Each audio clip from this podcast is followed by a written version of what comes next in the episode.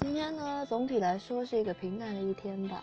呃，早上呢，大家因为是刚刚断考完嘛，所以各个老师就是会发那个断考的考试啊，所以呃，成绩还算满意啦，至少还还过得去，应该是还过得去啦。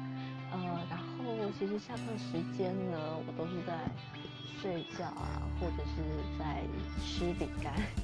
对，我会习惯性的带饼干到学校去吃，因为睡着或者是太无聊睡觉。今天在晚自习的时候看完了一本小说，觉得还蛮有成就感的。